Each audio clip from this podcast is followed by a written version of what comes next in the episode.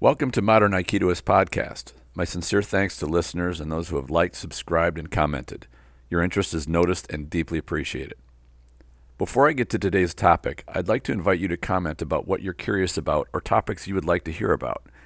As I think about what topics to cover in this podcast, sometimes I come up with topics that are probably deeper dives than my audience may be interested in.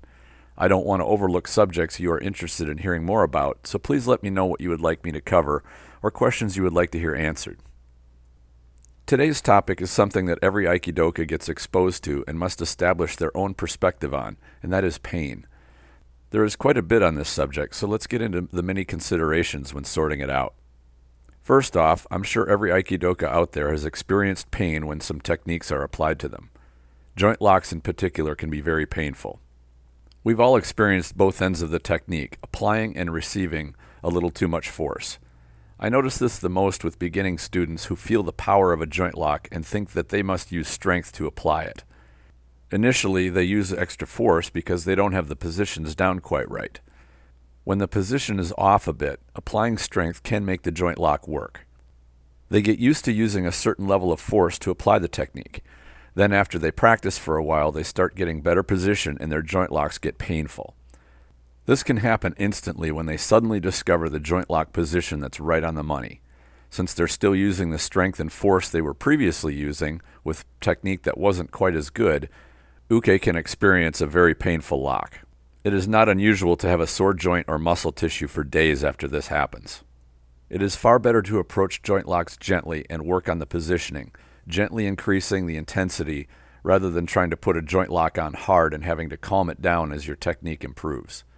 If you don't do this, you will probably see a lot of injuries. Joint locks are precision tools and should be practiced as such. Don't rush them or try to power through them. Build the accuracy and the power will come through good position. Joint locks are all about control. On the subject of control, we get to the heart of what a joint lock is and what the goal is. Joint locks are often taught as pain compliance techniques, which is to say that you cause someone pain and that pain makes them move away or halt their action. There is some validity to this approach, and it works on the base level of the human instinct to avoid pain. Call it the hand on the hot stove effect.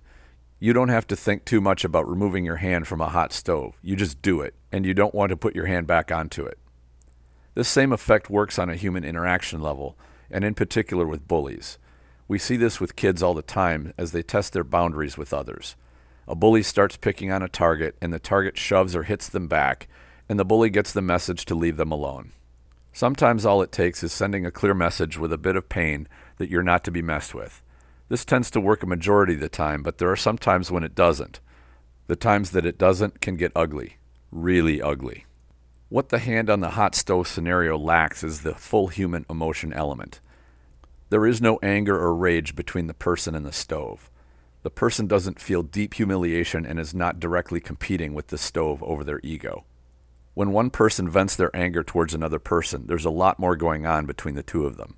Things that affect how pain is perceived and what reactions you can expect.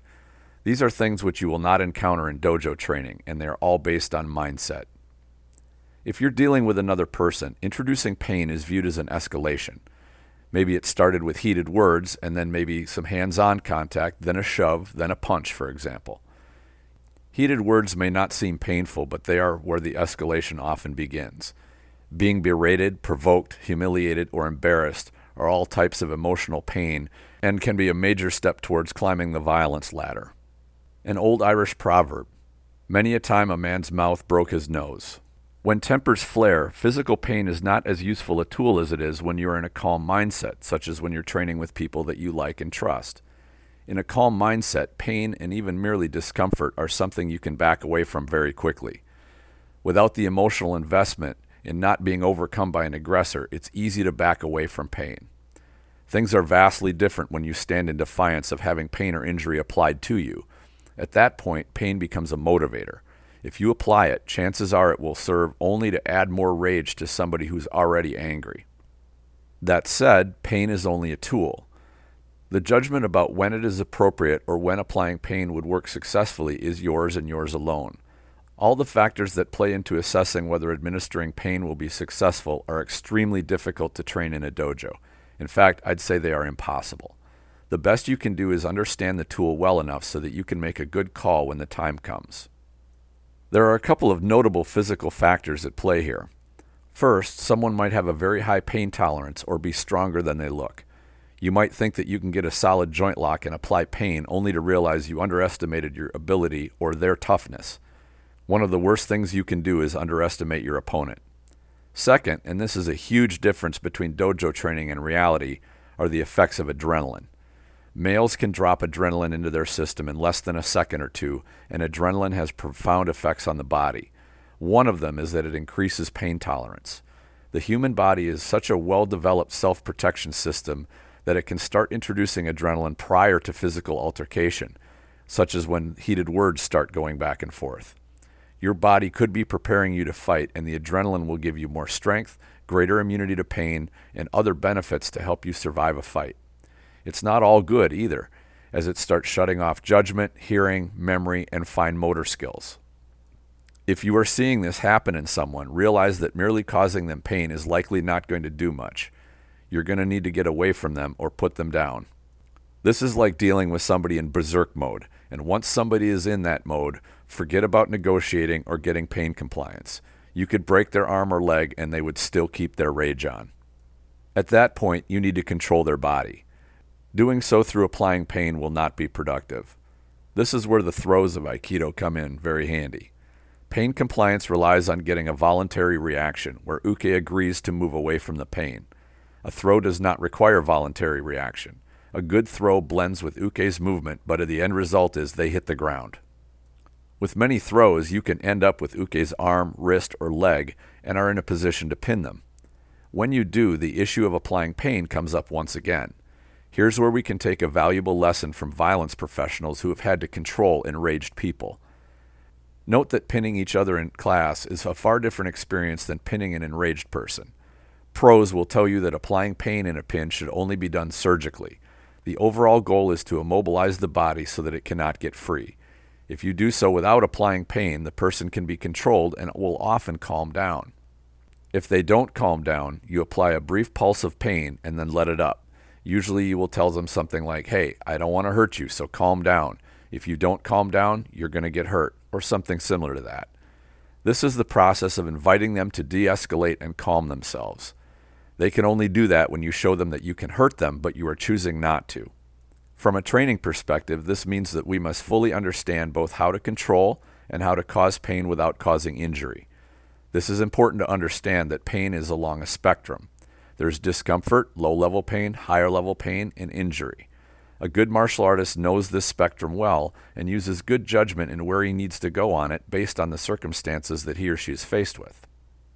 It's easy to think of all the dojo situations we are in where going past the low level of pain is inappropriate. This is true and makes sense when you're not dealing with highly charged emotions or the will to truly do harm to one another. Again, from the violence professional world, I'll share a story from a bouncer who came from a jiu-jitsu background. He was dealing with a belligerent drunk who just wasn't calming down.